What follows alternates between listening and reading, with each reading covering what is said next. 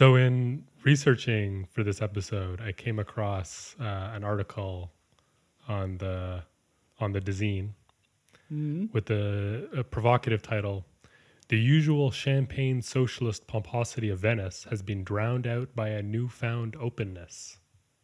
Right. And I was thinking from I mean What- from what I've What does that mean? yeah, I guess it's people who are tired of Aravena. Yeah, like I sympathize with that. I mean, we covered the previous uh, Biennale from a distance also. And I don't remember any particularly socialist content, but the I, I don't I'm having a hard time imagining anyone having a notion of the Venice Biennale being like taken over by socialists of any kind. yeah, um, I mean, obviously, yes, there, there is this uh, post 2016 sort of attempt to uh, like make the Biennale political. take on like a political slash progressive kind of veneer. Yeah, within which obviously the current one inserts itself. So I find it confusing. yeah. But I thought it, it, it contrasted nicely with uh, uh, a passage I read describing a new facet introduced to this year's Biennale. This is from Wallpaper. Quote, complementing the main shows, a new Venice Architecture Biennale feature will be launched titled Carnival. This will include lectures, discussions, film, and performances crucial in drawing in the public and enhancing the dialogue between architecture and the world. Conceived as a space of liberation rather than a spectacle or entertainment, Carnival offers a space for communication in which words, views, perspectives, and opinions are traded, heard, analyzed, and remembered, Lokko said at the recent Biennale press conference. Carnival is supported by Rolex, the exclusive partner and official timepiece of the exhibition. I mean, I was already before that going to go like, yeah, nothing says like what's the opposite of a champagne socialist, like uh, grassroots proletarian socialists more Yeah. than like are like do, doing political liberation through the vehicle of an art performance. yeah, Um, but uh, yeah, that that extra one yeah, yeah. is From, pretty from good. champagne socialist to Rolex liberator.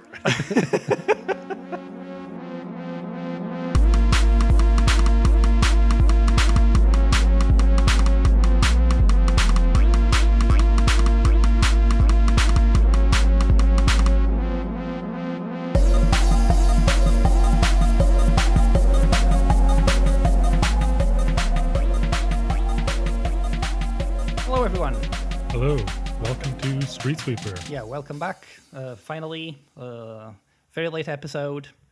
Um, probably very long episode.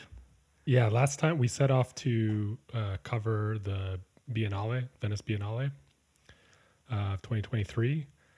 And we realized that it was leading us into larger discussions that we also promised to cover uh, regarding uh, anti colonial architecture, architecture of the third world, Yeah. um, that were raised by a, a patron question. Right. So we thought, why don't we just wrap these discussions into one long, uh, hefty discussion? Yeah. Uh, Yeah, so this is going to be one of those like longer, more academic, more theoretical um, and historical episodes, uh, more or less more nutritious. more nutritious, more veggies.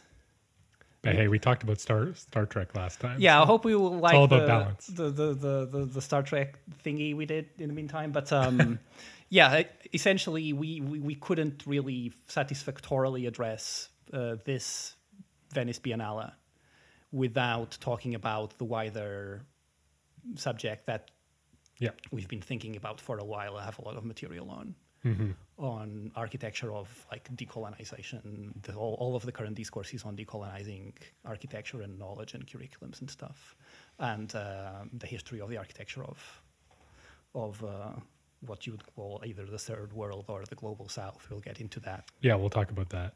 Those those terms. Um, yeah, and so instead of spending too much time talking about the Biennale, we're probably we're going to use it as a way of like entering this broader discussion. hmm hmm uh, with all of the like which seem to be like just underneath the surface of the debates that are undergoing about the Biennale and its presentation. Yeah. So shall we? I mean, we sort of assume that uh, everyone listening to this has some sense of what the Right. current architecture biennale is all about. Right. Um, but should we cover some of the curator's statement? Yeah.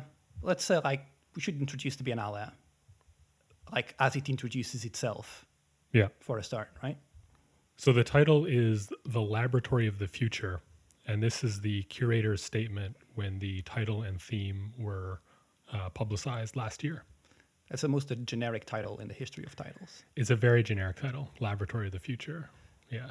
It's it's ju- anyway. How many grad programs, uh, generic grad Yeah. progr- programs in architecture schools Yeah. have Laboratory of the Future Yeah. in, the, in the name?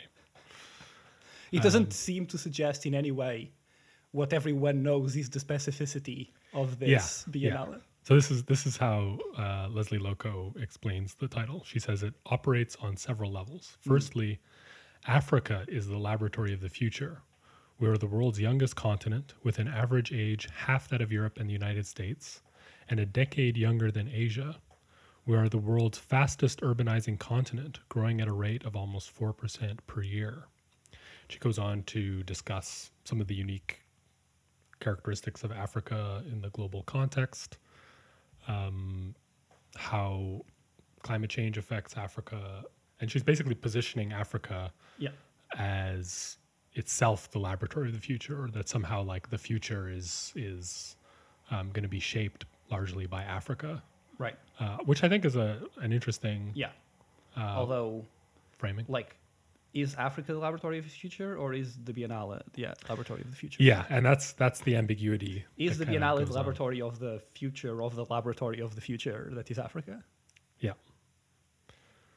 Uh, so that's the second the second theme. Secondly, uh, La Biennale di Venezia itself is also kind of laboratory of the future, a time and space in which speculations about the discipline's relevance to this world and the world to come take place.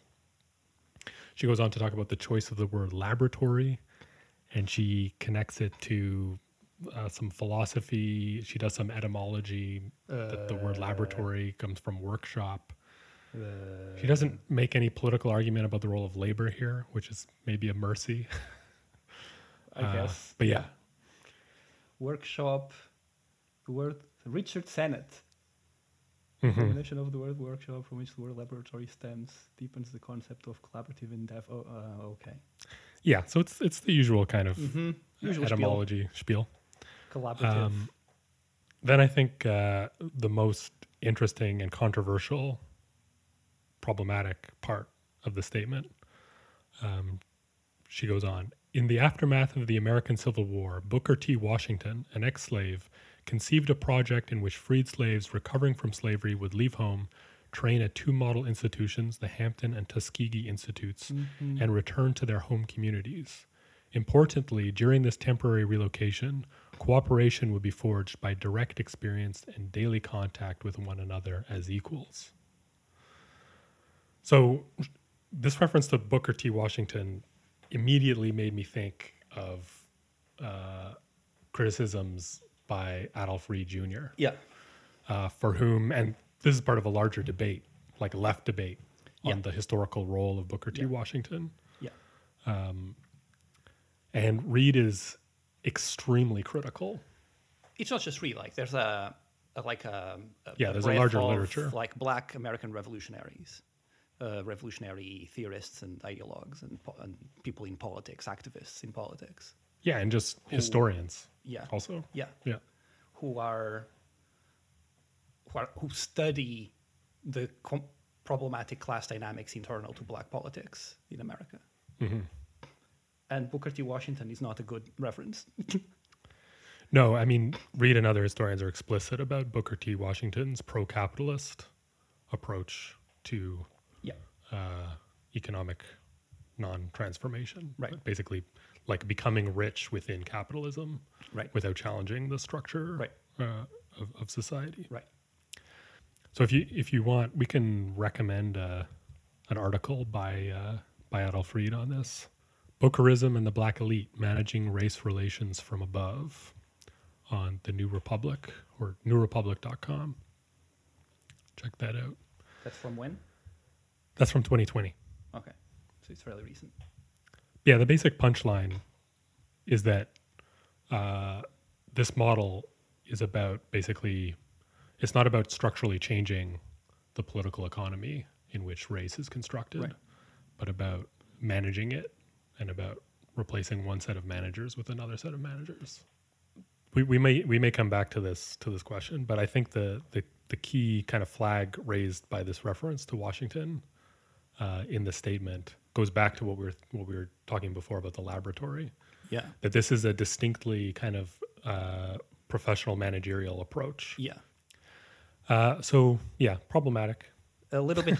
I mean, it's a problematic reference to make in an unproblematized fashion, Yeah, yeah, given exactly. the existing literature. Yeah. The curator, Lesley Lokko um, herself, uh, Ghanaian Scottish architect. Um, she's also listed as an educator, Right. which is kind of a, a euphemism we've noticed. Yeah, I, I, I, love when I love I hate. Well, by love I mean hate when word educator appears. Everyone is saying educator now. There's not nothing to do about this specific thing, but it's like No, it's a trend. yeah, like everyone is, defines themselves as an educator in their bio now. Like if Yeah. you have a one-liner bio when you're in academia, educator is in there, Yeah. and I fucking hate it. Why don't you say teacher? I, I would say I will say that I mean I say teacher, but I always feel a bit like I'm stealing valor when I tell somebody, especially just in conversation, like What, do you, do? I'm a teacher. I feel like I'm I'm uh, there's a certain kind of like embeddedness in the community that a teacher has. Right, like a- teacher, like teacher a is like a in a school teacher or a high school Yeah. teacher that deals with like teaches children Yeah, and is dealing with social problems in a more immediate Grounded, yeah. immediate if you're like you're in the bubble of academia you you, you Yeah. don't qualify as an you're not a real it's like a phd you're not a real doctor Yeah. So I feel I feel a bit awkward saying teacher as Right. well. Um, but yeah, educator. It I mean it's it's it, it it sort of suggests that you're you're doing largely kind of entrepreneurial uh managerial administrative stuff. Mm-hmm. Like getting grants and proposing projects. It doesn't really suggest any like student contact and and like i mean I, I, teaching. I see a lot of people who are teachers and who have a lot of student contact use the word educator instead of teacher okay. um, and I think that there's like an ideological angle there of like teaching is bad now. Like you're not supposed to like just be hired as a teacher because you know stuff that students don't, and then you Right. tell them, and now they do know the stuff. that's yeah, like that's like hierarchical. that's hierarchical and bad. instrumental. Yeah, so now the the relativist postmodern angle is uh, like you you're facilitating a facilitator of learning.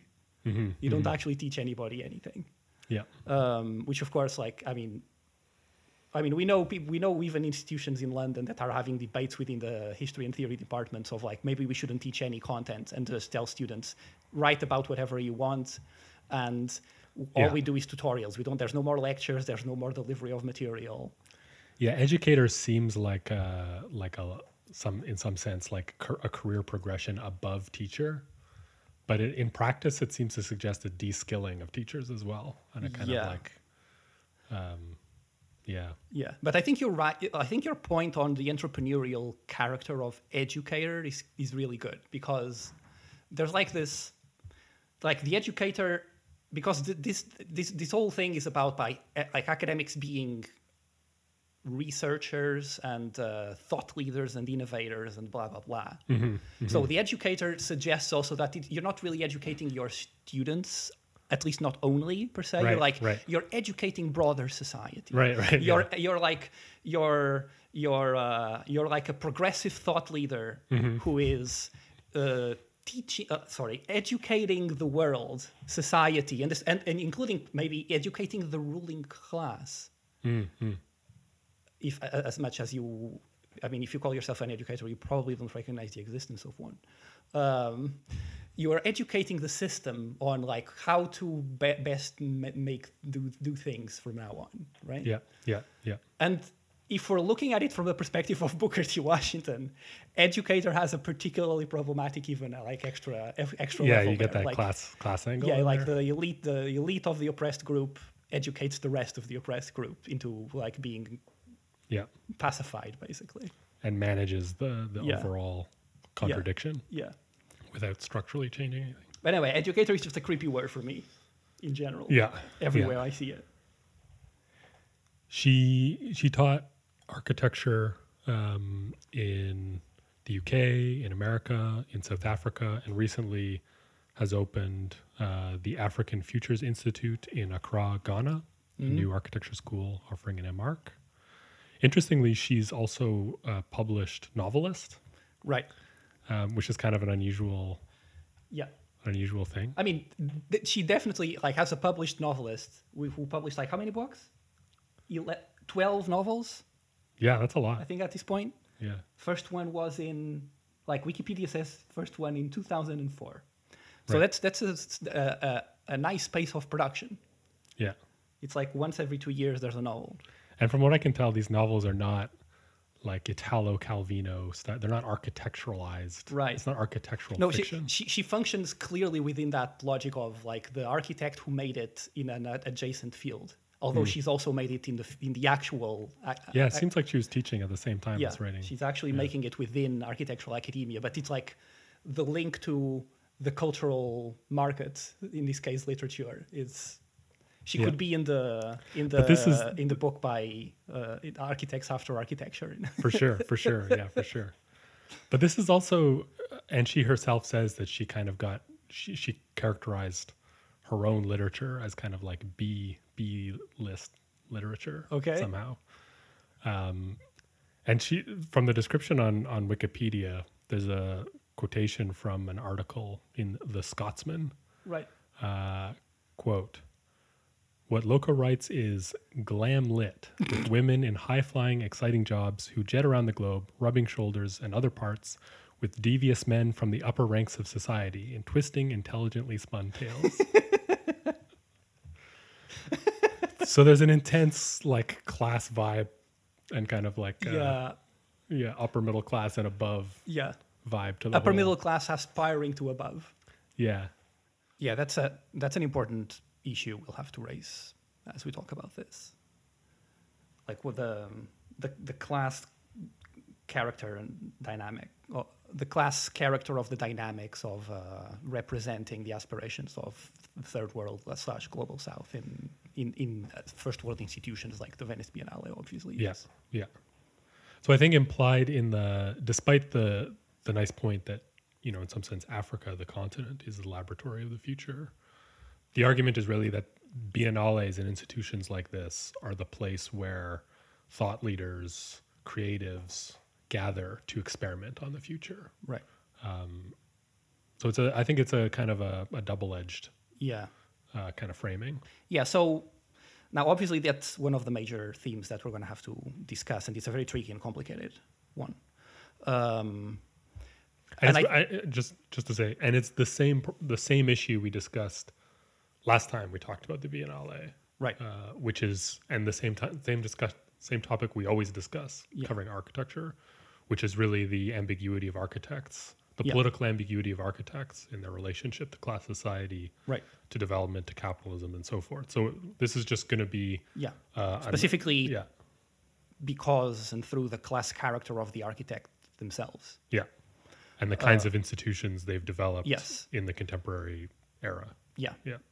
Of course, themselves conditioned by broader political economic conditions. Yeah, yeah. And, this all comes to a head post 2008, Yeah, post yeah. 2016. So, I guess that in, as we look through this material, a lot of what we will what will become obvious is that much of the critiques that we had of the 2016 um, Biennale and of the 2018 Biennale is that the way 2019? The 2019. I, I got all the dates confused now because of the COVID. It's confused. yeah, that's things. right. Uh, we- Whatever, we the never- last one. we never actually directly cover the 2016. We just refer it uh, Yeah, yeah, yeah. constantly, Uh, and uh, because it was kind of an ideological sort of turning point, and uh, the, the the the previous one. Yeah. Um, a lot of the key issues that we identify there are still here. But this time with a kind of a geopolitical, uh, I think with a geopolitical layer on top of it, which makes it somewhat more complicated to talk about. Because we're talking about a Biennale that presents itself as finally sort of bringing the issue of decolonization and putting the global uh, to, to the forefront of this institution and uh, uh, bringing like proper representation of the aspirations of uh, Yeah. the global south in like on the table. And but we oh, but the, the, ambiguities and contradictions of the architectural role in dealing with society and with social aspirations in general Yeah. uh, remain Yeah. they don't cease to be because we're not talking about Africa and Latin America and South Asia, right? Uh, and in many ways, it, uh, the, it's even kind of uh, more. It's it becomes more complicated to to work through them when we're talking about that being represented in the first world institution of architecture, like uh, as a like the prestige center of Yeah. like cha- champagne uh, pe- people of various kinds that bring champagne Yeah. Yeah. in uh, in the first world and how they talk about architecture, the center of polite architectural polite society, right? Yeah. Um, so yeah, I mean, there there's two. I think this relates to the the, the main. This is going to be a big part of how we respond to the main debate or debates that are going on around this. Uh, I've run into essentially two big topics of contention Okay. about this Biennale. The first is, of course, Patrick Schumacher said something, Yeah. Yeah. and then people said things about that. Yeah. Uh, the second one is the presence in Venice at the same time, um, although not within the Biennale, not as official part of the Biennale, of an exhibition about Saudi Arabia's NEOM linear city project Right. right? And these are two, like, sort of positions, Neom and Schumacher, that appear as a sort of enemies of the B- this Biennale, or like in contradiction with it, that um, that are kind of interesting to explore. They're th- so let's let's let's start with Schumacher, right? Okay. Um, I showed you some of the stuff. Um, I, you read the. I read his letter, You read his yeah. letter, yeah. Yeah.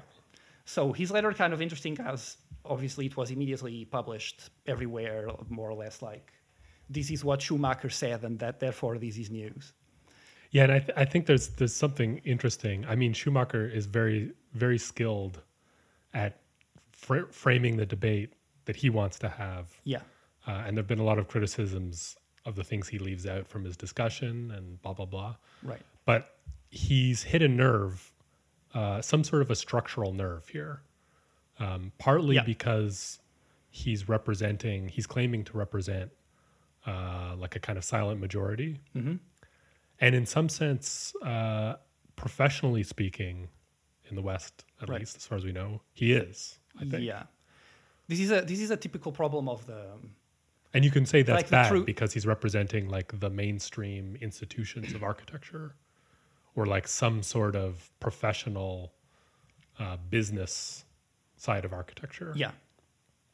Yeah, of course, the Venice Biennale is a mainstream institution of architecture, but it, is, it has been presenting itself as like an attempt to become an al- representing alternative alternatives to the mainstream since 2016. But uh, Yeah, and, and Yeah. that, that gets to the tension between like the professional side and the academic exactly disciplinary side. exactly. Yeah. So uh, Schumacher is saying basically the Venice Biennale doesn't have any buildings. Right. It doesn't really have anything that you could like look at and identify clearly as this is architecture, and this is a problem, says he.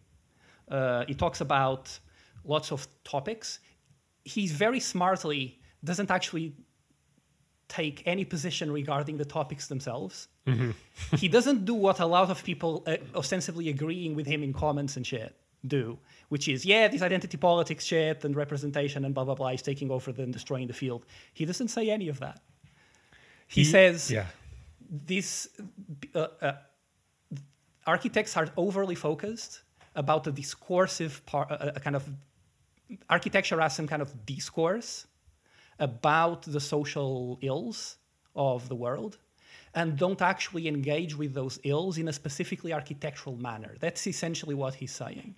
Like, there is no actual architecture there. He's not complaining that there is social issues on the table explicitly. He's complaining that there's no architecture dealing with them. Mm-hmm. Or that they're not dealt with them through architecture, but through a kind of discourse slash RT Can I can I read a, a passage from Go, go, his go. letter? Uh, his letter is called Venice Biennale Blues, uh, and around halfway halfway down, um, he says, "quote Is my conception of architecture as a discipline too narrow if I expect to see architectural design in an architecture biennale? I don't think so. Whatever social, political, or moral issues we want to address." The way to show their relevance to architecture is via projects that claim to respond to these issues. There you go. So he's not saying what a lot of people agreeing with him then say. Um, but that, I mean, we all can read. people who want to disagree with him read into what he's saying. Yes, and we can possibly read between the lines, but I think we should. uh, we probably should read between the lines. And we know what he said about these political issues in the past. Yes. Yeah. Um, but he uh, ju- ju- just again to make the point that Patrick Schumacher deserves cred for like being at the forefront of these faction because he's by far the smartest one. he's just good, right? He's good. He's, he doesn't. He, there's no faux pas here. This is a very well written letter. Um, but the main prob- pro- problem that we have with the letter is obviously that we kind of think that he's right to a significant extent.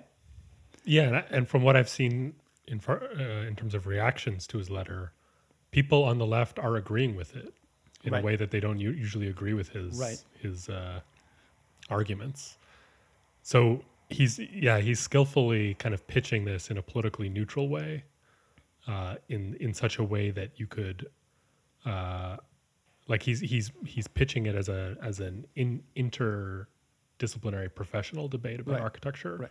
with politics uh, kind of crossing that axis in a perpendicular way. Right, right.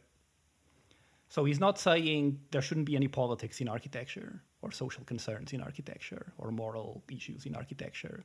He's just saying that they should be in architecture They should be architecturalized. when when when when we're talking about architecture and to a degree like obviously i mean it, it's complicated for us because we constantly make the point that the broad structural issues impose themselves on architecture and architecture doesn't solve them but tends to reproduce them But, like there's no like architectural design solution out of the structural uh, issues that exist today as they are politically economically defined and only political uh, struggle and Yeah. uh, an economic transformation will allow for an architecture that then articulate solutions to the problems. Architecture is not going to invent the solutions, but that, that this doesn't mean that architects can't develop uh, attempts at like how, how what would the solutions be and look like Yeah. if they were politically, economically, broadly allowed to to to then be implemented. There's plenty of uh, examples in the past of architects inventing kind of architectural solutions to problems that exist then, but which conditions for application do not yet exist. yeah, and then there's a critical conversation to be had about them after the fact. Yeah, um, exactly. To understand what contr what contradictions they introduced by trying to solve Yeah, problems in that way and blah blah. Yeah. So we we we the the critique we tend to make, for example, around the 2016 Biennale, around like these these are architectures appearing as solutions to social problems, is that they are actually not addressing the social problems at the core level. They are not proposing technical solutions to the problems. They are attempting to utilize the problems in a way that makes sense to the con- market conditions today, and like dialectically turn them into some sort of like surplus value within market conditions, right? Yeah. So when we critique uh, assemble uh, the assemble project for making, which is one of the best ones because it actually refurbished like homes of industrial working class people that are In uh, Liverpool, yeah. in- yeah, who, that were radically uh, abandoned by society and the economy since Thatcher.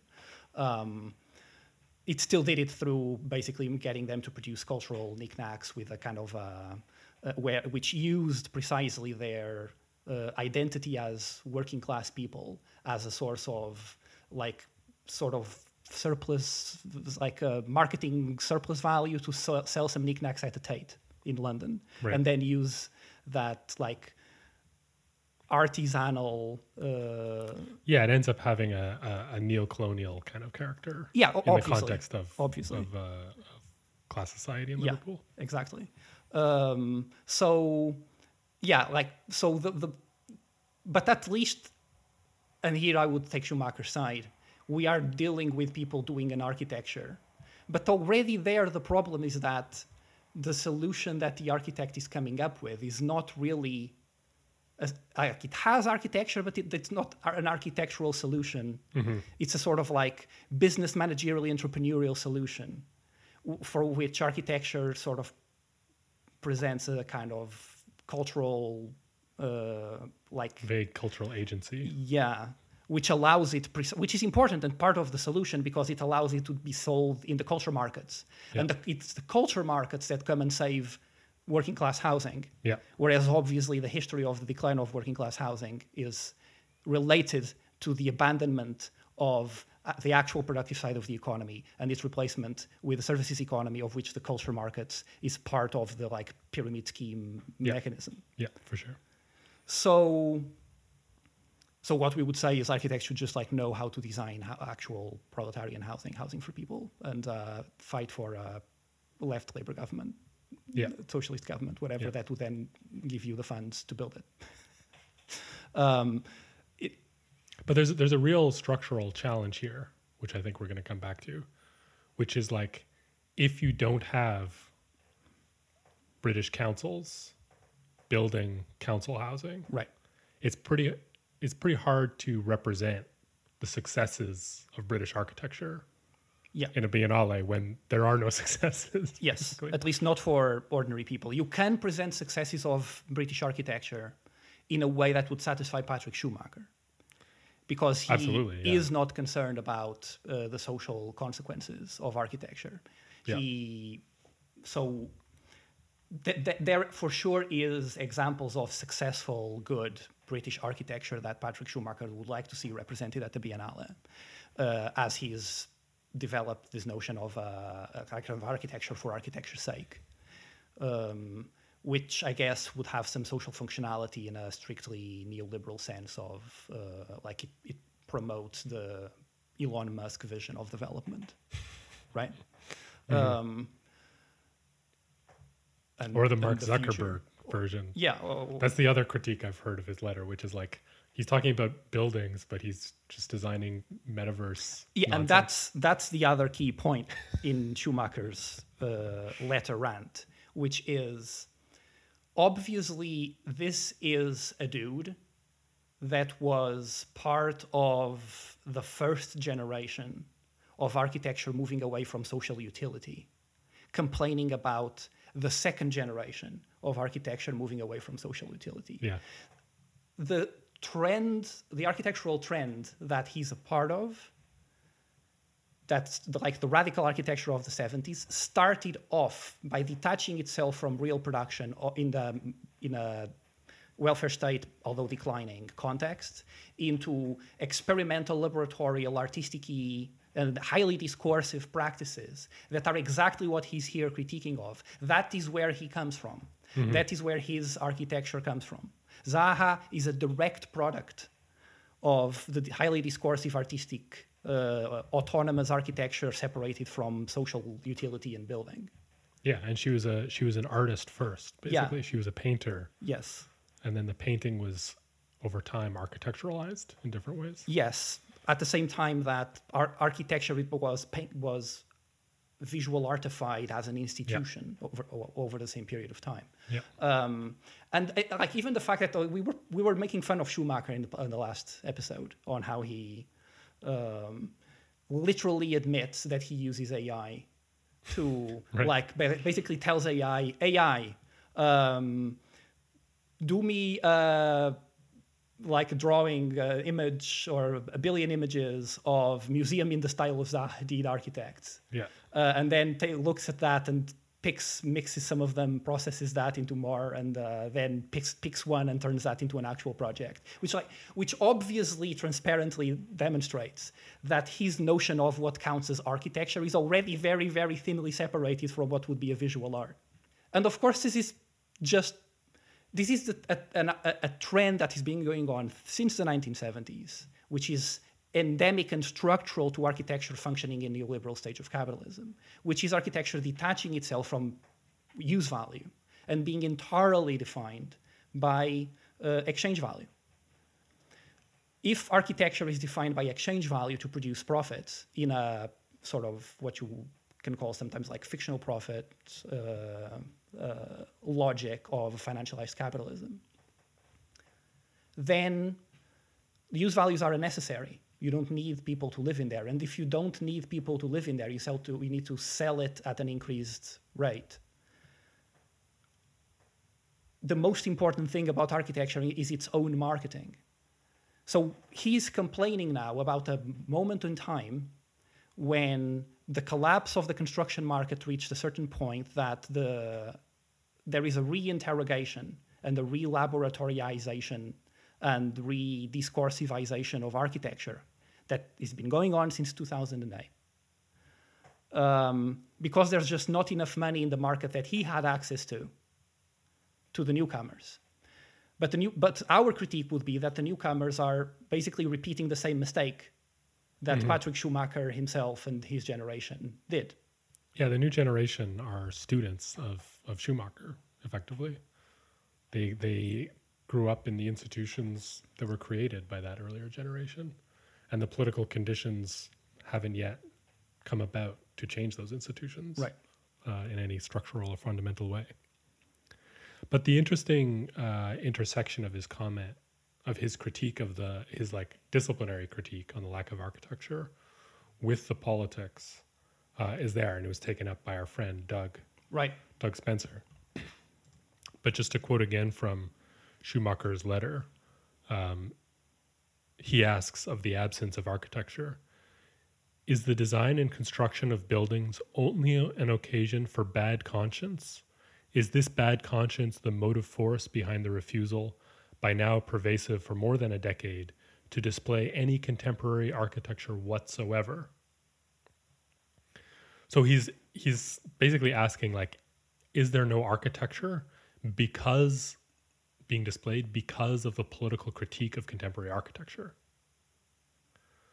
Like the critique of him, his contemporaries, of successful firms, of the neoliberal real estate economy, and all the rest of it. Like, is it just that that critique is so successful that no one can display anything uh, with any sense of like good good conscience because it's all bad, right? right? It's all right. it's all right. destructive. Right. Yeah, this is um, this is at the core of Doug's. Like, it's just a little tweet that Doug makes in reply to someone, uh, where Doug Spencer just simply says, "Why can architecture only assume a progressive appearance by not dealing with architecture in an everyday and practical sense?" Right. So obviously, this is a kind of a, a, a sort of a reverse positing of the same question Schumacher is asking.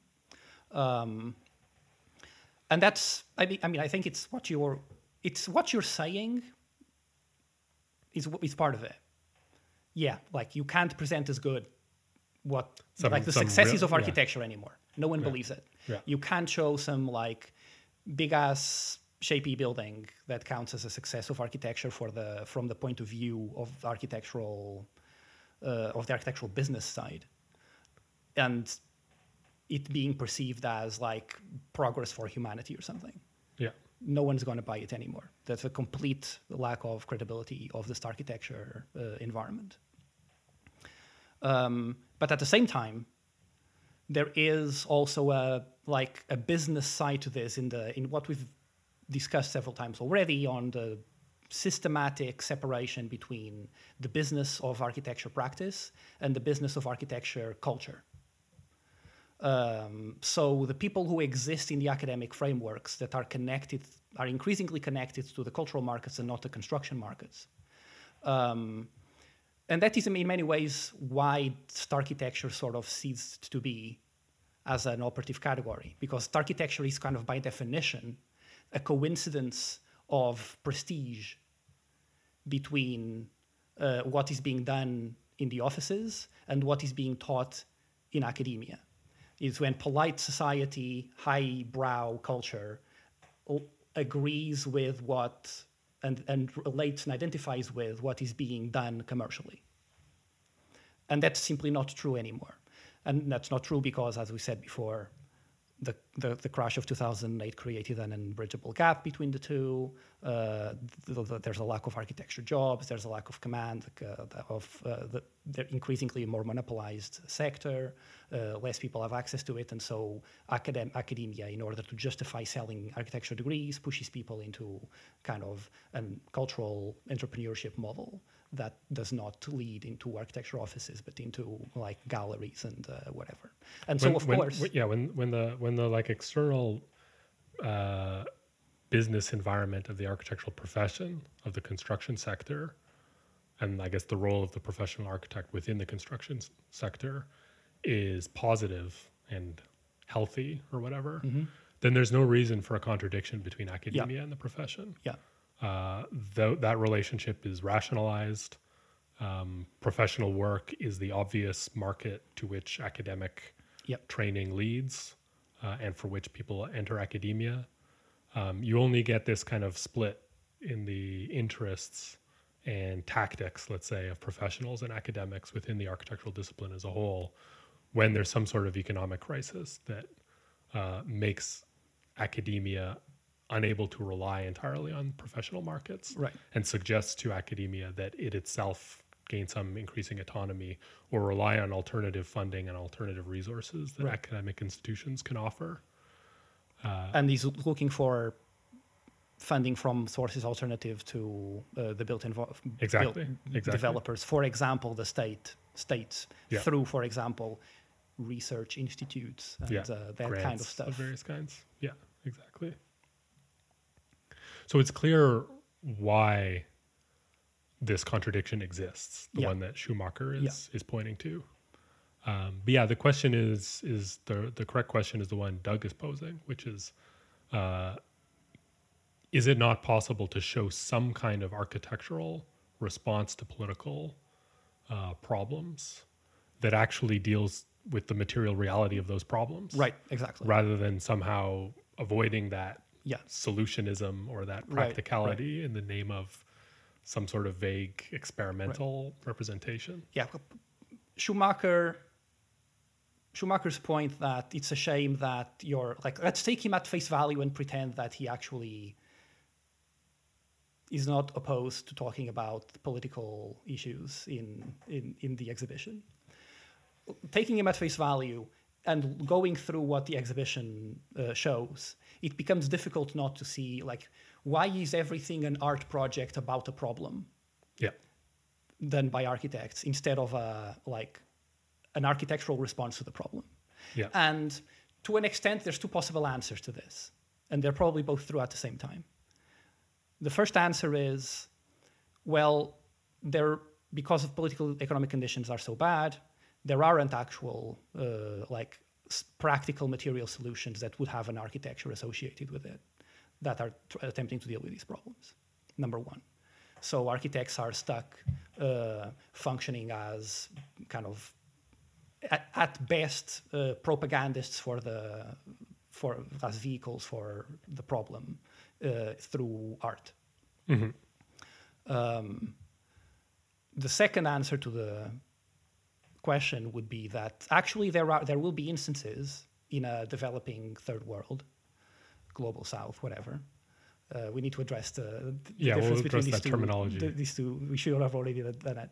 Um, there is uh, an actual. There are some uh, responses, but they don't appear here because they don't kind of count as architecture. Yeah. Like the more architectural stuff that is has buildings as a build component that is materially addressing stuff doesn't really count as architecture capital A specifically and precisely because architecture capital A has detached itself from the construction side and linked itself to the like cultural fields in such a way that it's not cultural enough if it's a if it's a pragmatic solution to a problem, it doesn't have enough of a cultural layer to be able to be sold in an art exhibition called the Venice Biennale of Architecture. This this is something that Schumacher. This is a dialectical thing that Schumacher doesn't understand, which is that since the '70s, uh, and I guess kind of oscillating in different ways, the concept of architecture was inverted. So like a building is not architecture, according to certain Yeah, like autonomistic exactly. uh, disciplinary uh, conceptions. Uh, so just as you're saying, like putting a building there would not be architectural enough. Right. Putting a film there could be Exactly. architectural enough Exactly. with, within Exactly. this disciplinary context. And I mean, this is a kind of an ironic out, historical outcome. Um, we are constantly like ranting about the fact that architectural historiography has effectively erased everything that happened between the 1930s and the 1960s from history, right? Yeah. Like the period in architecture where possibly the most architecture was done Yeah. uh, and it was done for as integrated with social, economic, political projects directed at radically improving the material conditions of living of the majority of the population of the planet, Yeah. both in first world welfare states, uh, second world social social planning mechanisms, or third world development, uh, Anti-colonial. anti-colonial or post-colonial Post-colonial development projects.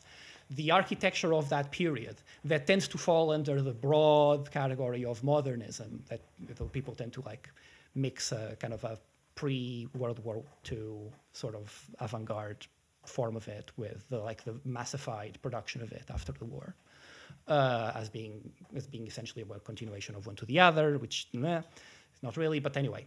Um, We'll come that- back to that. all of that, all of that building was deemed not architecture enough in the 1970s. It was basically building taking over architecture. Yeah. That was that's how it was effectively perceived, and it was perceived uh, also. It is perceived as this in connection to a radical reimagination of what politics is, and when I mean radical here, I mean I mean it as a bad word, as um, politics not being the uh, like the realm of uh, struggle between classes and groups of people for their own advantage against others and in this, this particular period of time in which the working classes of the world were gaining. Um, but politics as a kind of struggle of individuals against institutions, against a kind of centralized authority, which included the welfare state, right? So architects were fighting for their subjective politics or the politics of their subjectivity versus the impositions that the welfare state or the socialist state or whatever were imposing on them as being problems that are broader than what architects want to just want to do inside their own little petit bourgeois hearts. Um, and this was a kind of a moment of liberation of the discipline of architecture that reimagined architecture capital A as precisely separate from satisfying the use values of the majority of the population. So it excluded buildings at, that existed then to invent this first era of laboratorial discursive experimentation, exactly like the one that Schumacher is now critiquing. And that functioned as a way of moving towards a new market that would enable that architecture, the architecture of the self expression of the architect, which perceived themselves as critical, to function. And that new market was a neoliberal market of this architecture of the museum, of increasing real estate values, et cetera, et cetera, Yeah. et cetera. Yeah. Yeah. This is this. This is we've we've discussed. This is our main Yeah. histor- historical. But argument. now, But the one thing I wanted to say is that this, like that that uh, modernist period of like fifty years or so, forty years, right? uh, is really an, an exception within the history of the architectural discipline and profession. Yes. Like in many ways, the return to architecture as art rather than building, and exchange value rather than use value. That's basically what architecture had been like before the late 19th century Right. um, like if you read uh, Alberti, he's talking about architecture as disegno, like you're basically Yes. Drawing the facade as a composition. Right. Um, so in many ways, it's a, it was a conservative in terms of uh, in disciplinary terms. You could read this quote unquote radical reversal of architecture, or inversion of the concept of architecture, as a kind of conservative return to a pre-modern Yeah. uh, focus on architecture as Yeah. culture. And the programs that are associated and enable that concept of architecture, or rather, the programs and social uses that that ideology of that ideological framework of architecture serves is an architecture that serves only the use values of the elites of the Yeah. ruling classes, which is exactly what happened under neoliberalism. Yeah. Shifted from Yeah. a universal project to a mm. project of the moneyed class. And From palaces, but to- the point is museums. that it achieved the point when it was building lots of palaces and cathedrals again. This time it were museums or whatever, but it's the same thing. Um, and there were a lot of buildings, and then there was the high, uh, uh, like high income housing and uh, office buildings for the like ten top ten or top twenty percent of society, and that's who got architecture during that period. And that's enough. That's plenty of architecture, the top twenty percent that they were getting from the seventies, eighties, particularly eighties, nineties, two thousands, right? There was a lot of buildings there, and now suddenly that period in which architecture had buildings again, after excluding the buildings until the si- 60s, after becoming discursive and artistic, after having buildings again, now though that second era of having buildings again has also been excluded from architecture capital A proper, and it no longer counts. The, hmm. the period though in which buildings counted as architecture, that Schumacher was part of that, when academia and the business agreed on what was good architecture, that has now gone. So, yeah, like Schumacher is now being treated like he treated the architecture of the welfare state by the current moment. He's now excluded. He, the buildings that he associates with architecture have now been excluded from capital A architecture in favor of a new discursive uh, period. Yeah. And he, in the, from the quotation that I read a few minutes ago, he's specifically talking about uh, the missing architecture from, uh, from global North countries or first world countries like the Cana- the Canadian, German, American, British Right. pavilions, um, not having any architecture. So he's saying, like he he's saying that there's there's some sort of critique of the architectural profession within these countries. Right. That the discipline has kind of a bad conscience about its production Right. and doesn't want to show it. Yeah. What's not clear, and I guess we should also say like we're we're talking mostly around the Biennale because we didn't get to go As usual. We as usual. We So don't make enough money on Patreon to go to the Biennale. So like we're not we're, we can't cover the pavilions in any in any detail. Uh, Schumacher says that he he only went basically to the to the European pavilions and then gave up after not seeing any architecture, which I think is sounds convenient. yes. Uh, but the question is, if he did see the China pavilion He did see the China and China said, pavilion. "Oh, a pavilion with buildings." Yeah, yeah. Um, but the question is if countries from uh, the global south are not showing buildings, is it because they're producing a critique of their domestic professional building sector? Because that's the Right. clear Right. context of the lack of architecture Right. from the global north. Um, and I don't think that's the case, from what I can tell.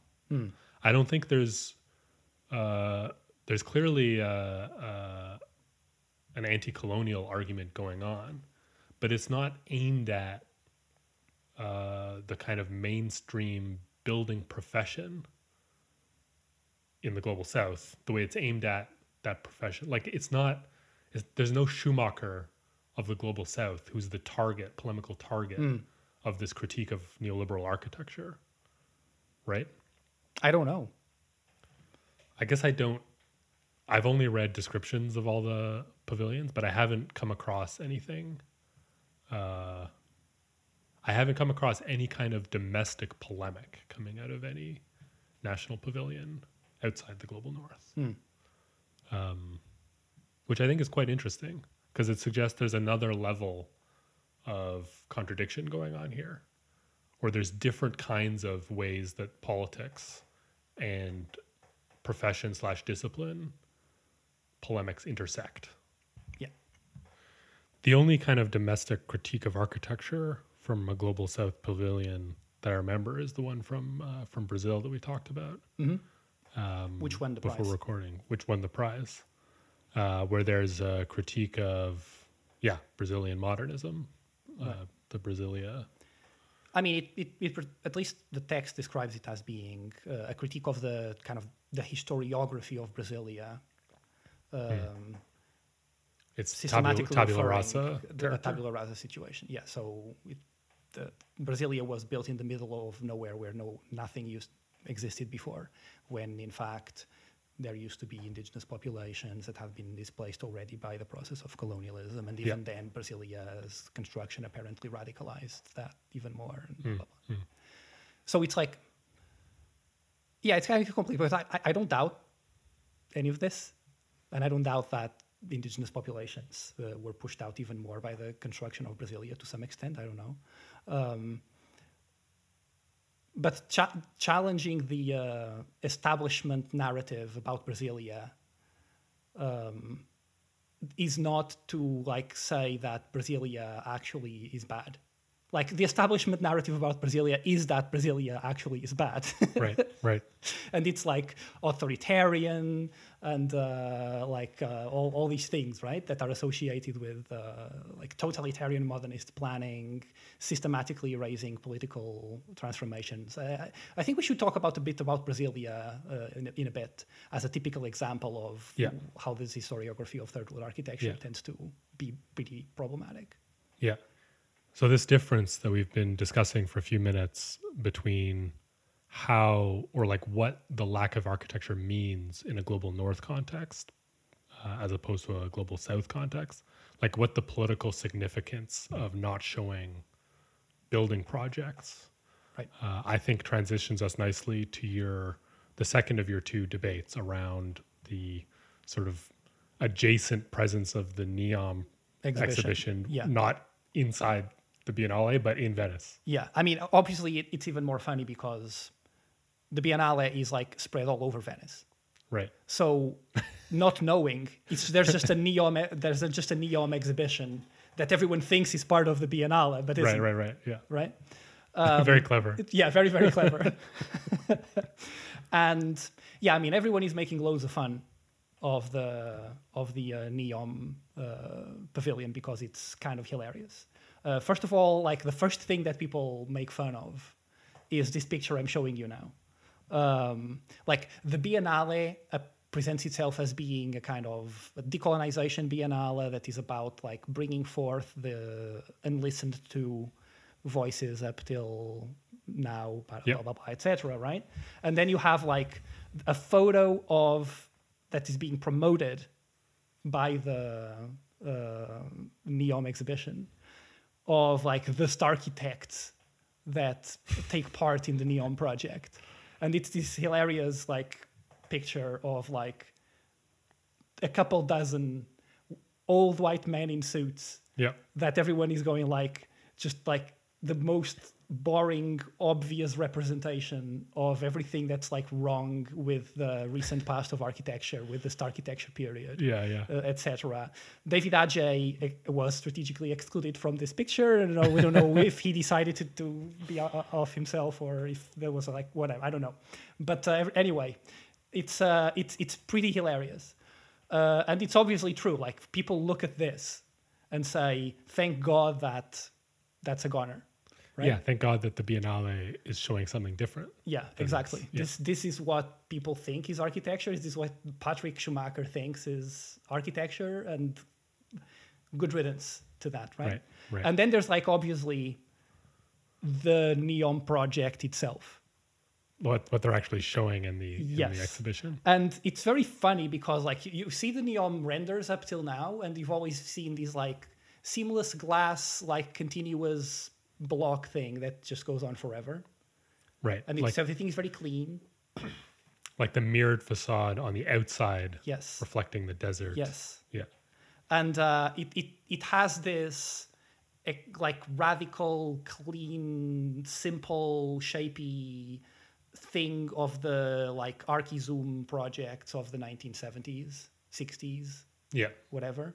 Um, And now this exhibition shows like sections, slices of the thing. Like you slice it in half and show the wonderful it's- diversity of uh, spatial experiences that you can have inside it.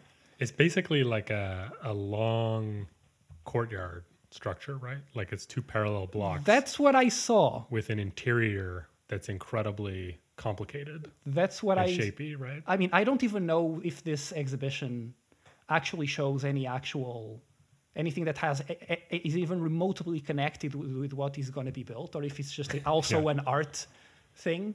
It's hard to tell if these shapes are are literally supposed to be building Yes, or if they're just kind of evocations. yes. Fill, fill it up with stuff, Yeah. Mr. Architects.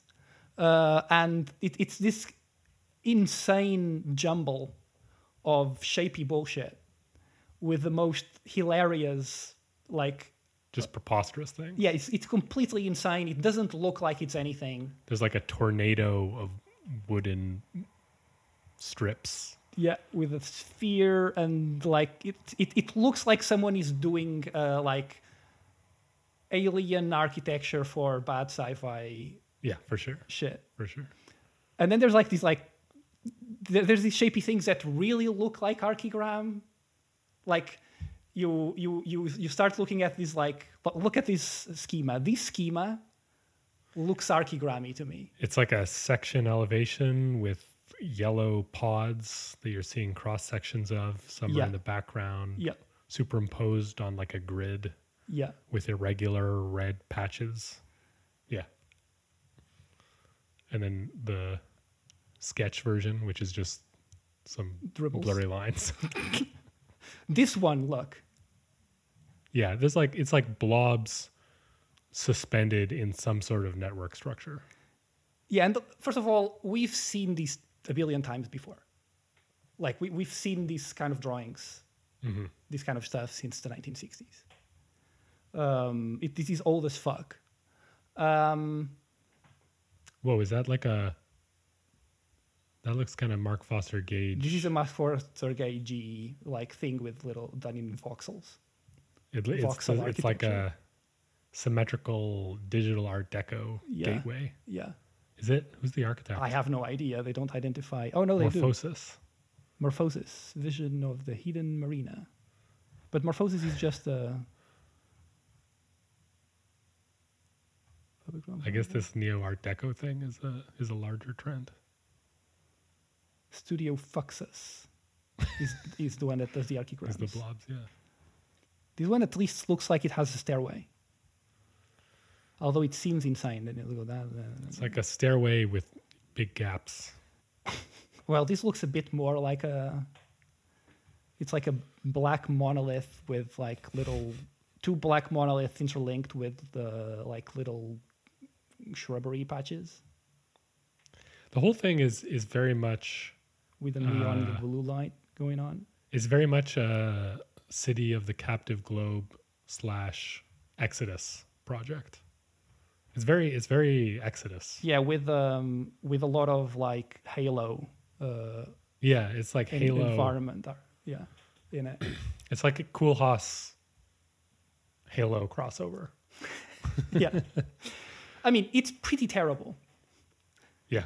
So obviously, everyone looks at that and, I mean, come on. This is this is uh, the architecture that oh, because of course this is the architecture that Patrick Schumacher likes, right?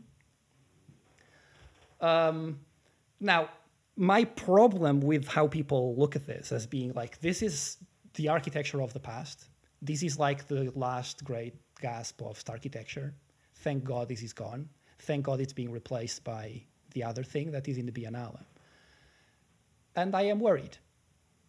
It's not at all clear to me that's what's happening. It's not clear if this really is the end or if this is just a continuation. my my problem is this. Okay, let's look at like this is the big investment in construction that is now happening in Saudi Arabia. Like this is a re- this is real. Whether it is going to be built like this or not, to what extent it's going to be built, ev- like everyone doubts that it's going to be built to Will full there extent. still that- be clamps on it holding little joints? in fact, there's like there's like a really, a, a really funny uh, uh, like thing that Peter Cook. Uh, okay, yeah, said about uh, Neom, Ar- for, for, yeah, for, fa- former Archigram, who was also, of course, involved in this. Um, when asking, uh, when asked if the uh, the the Neom project is actually going to be built and finished, like is it going to make it or not? Peter Cook responds, "I'm going to give a very English answer. It's an interesting possibility.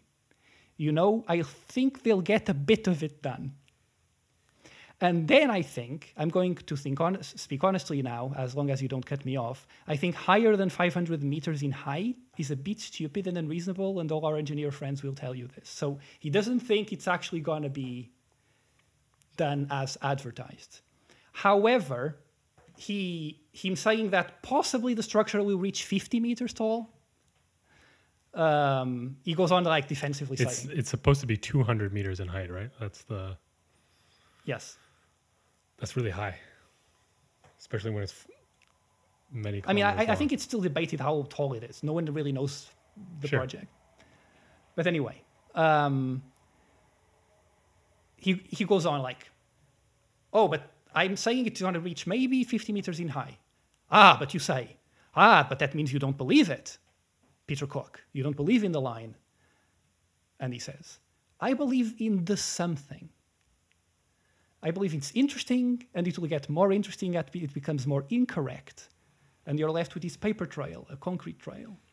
He believes in he believes in the something.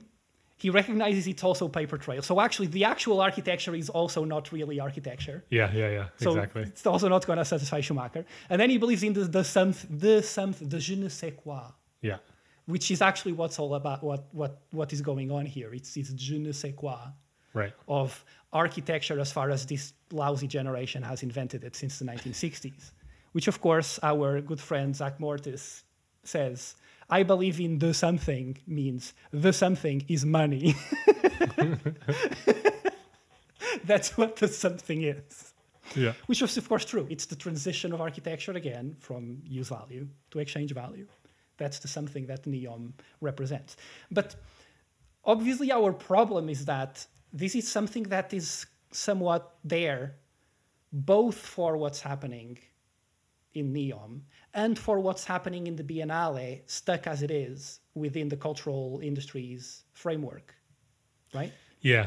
And fr- from what we've seen, the sort of architecture side of the profession s- clearly still exists and is in some sense uh, independent from the real estate markets of the global north.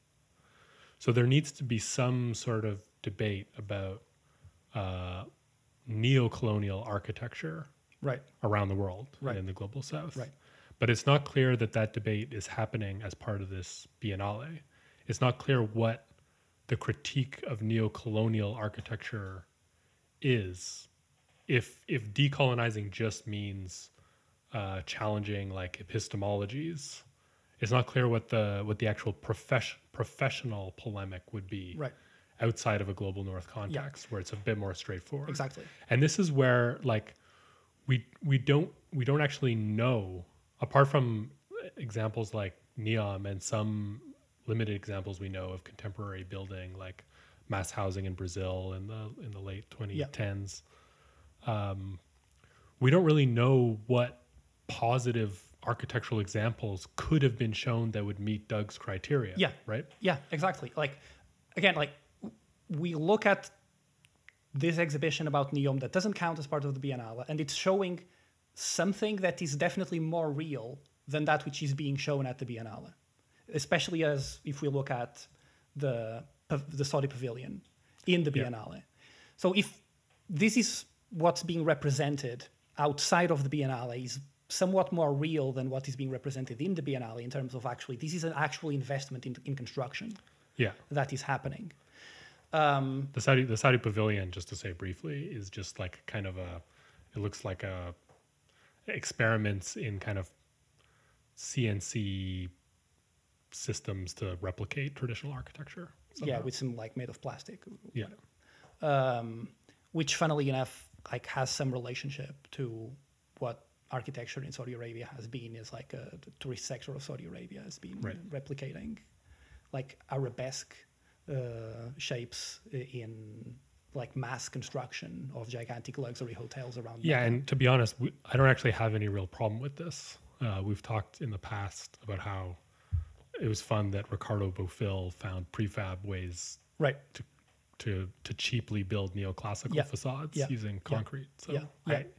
yeah, that's a secondary in political. principle is yeah. yeah. yeah but the if we know that what is actually really substantial that is happening now in Saudi Arabia is not being represented at the Biennale, what else that might be substantial going on in other countries that may not be bad, as the Yeah. line definitely is, might be happening in other countries and is not being represented at the Biennale because the Biennale has a culturalist uh, leaning yeah, we know that like at least in Brazil and Venezuela, we are aware of two large public programs of public housing construction, right? Right, Uh, right. Under the Lula Dilma period, there's the Minha Casa Minha Vida, My Home My Life Yeah. program that built like I don't know how many, 2.3 mil 2.3 mil homes up to 2017, I think. in Brazil. Uh, in Venezuela, there's also a, a big public housing program that built something. I, I think I remember seeing, seeing like a three million uh, Right. number of homes. Um, so like these are social broad social programs, large public investments. These are these are like these are like the equivalent of what the line is for the neo-colonial neoliberal regime of Saudi Arabia uh, in left-wing governments in Latin America, right? Yeah, um, like that's what's happening in terms of decolonization and uh, national development of post-colonial nations. right. Um, Were those covered in a previous Biennale? yeah, like if, if these are obviously like these kinds of stuff are not talked about in this Biennale, and I, I was actually looking like the logical Biennale to cover these stuff would have been the 2016 Aravena one, obviously. Uh, Aravena doesn't do public housing; he does stuff that replaces and pretends it is public housing. Yeah, yeah. uh, that's the whole. That's the the, the, the shtick of it. But uh, Very sneaky. but at least he's in the same continent, so he would be aware, right? Um, I was actually looking at the pavilions of Venezuela and uh, Brazil, just because it's the two programs we are aware of, and uh, they do they are focused on social programs, but all, but all of them like localized interventions uh, with like emphasis on uh, the cultural aspect of like local communities that are disenfranchised and kind of the cultural side of that. Like community community uh, programs, different and kinds. and they have community programs that I'm sure are great, uh, Yeah. like localized interventions that actually have an architecture. So it, it like at, Yeah. at, at least that, but it's already uh, like you can see that it's already going into the like um, presentation of like forms of life of marginalized communities as opposed to a kind of the solutionism yeah, that yeah. obviously the mass programs that existed already at the, time that Yeah. aren't represented in the biennales of those year of that year.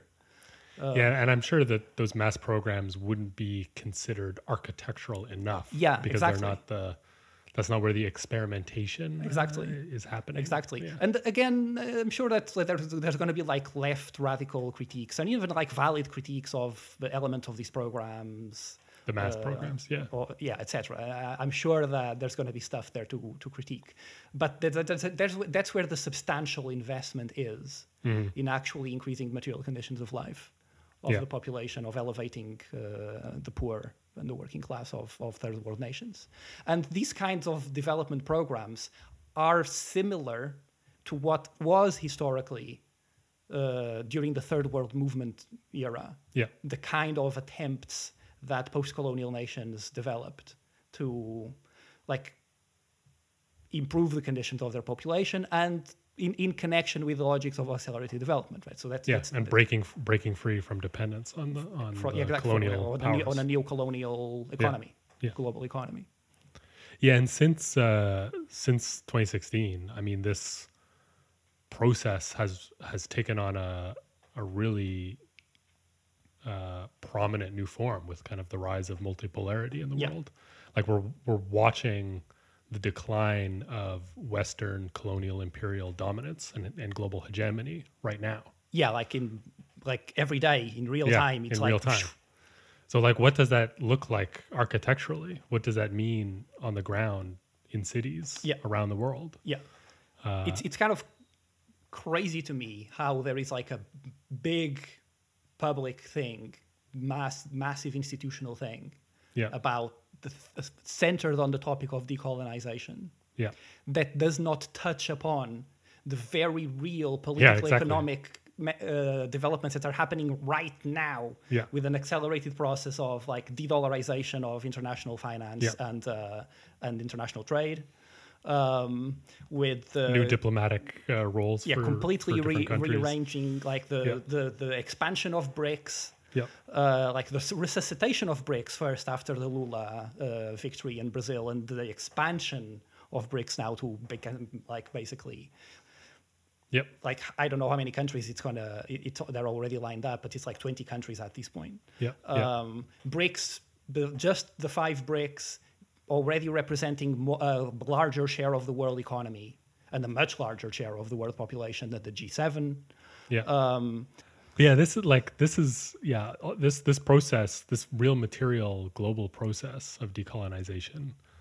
Could that be represented somehow in a biennale? Like that would be nice.